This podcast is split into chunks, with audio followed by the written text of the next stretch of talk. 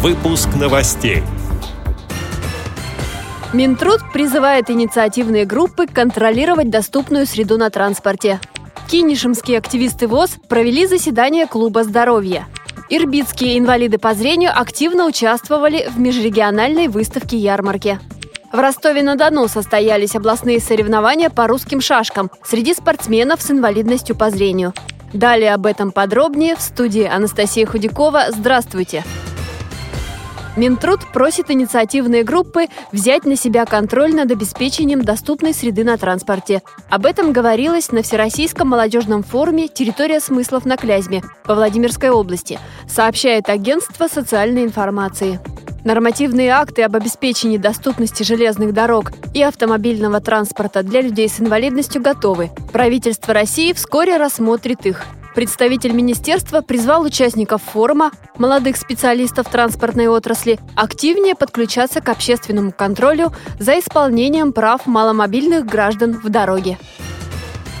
В Кинишемской местной организации ВОЗ Ивановской области состоялось очередное заседание Клуба здоровья – на этот раз говорили об огурцах. Благо, в летний сезон их можно вырастить самим или купить по низкой цене. Этот овощ пользуется популярностью как в кулинарии, так и народной медицине.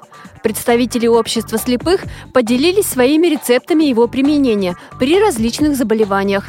Не обошлось на заседании клуба и без творческой части.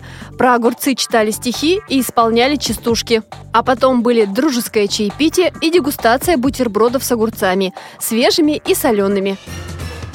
В Свердловской области ирбитские инвалиды по зрению также с пользой проводят летний досуг. Там завершилась межрегиональная выставка-ярмарка. Традиционно она привлекает покупателей и туристов как Свердловской, так и Тюменской областей. Представители Ирбитской местной организации ВОЗ не только побывали на ярмарке, но и приняли участие в праздничном шествии «Великий чайный путь» отведали чаю, посетили праздничные программы творческих коллективов, слушали музыку народов мира и порадовали себя ярмарочными покупками.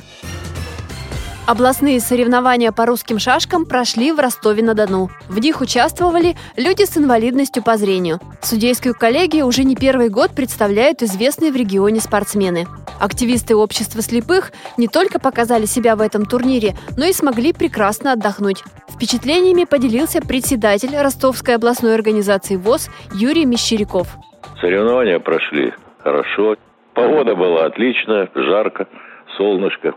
Первое место заняла команда Азовского предприятия, вернее, первичной организации. Второе – Новошахтинской первички. Третье – Батайской первички. В общее количество спортсменов, участвующих, 24 человека. Еще у нас э, в плане этого года два областных соревнования. Это по армспорту в октябре. И очень любимое нашими инвалидами областное соревнование по домино. Мы сами разработали положение. Оно у нас традиционно проходит уже лет 20 с лишним. Так что вот такие еще два мероприятия спортивных. Эти и другие новости вы можете найти на сайте Радио ВОЗ. Мы будем рады рассказать о событиях в вашем регионе. Пишите нам по адресу новости собака ру. Всего доброго и до встречи!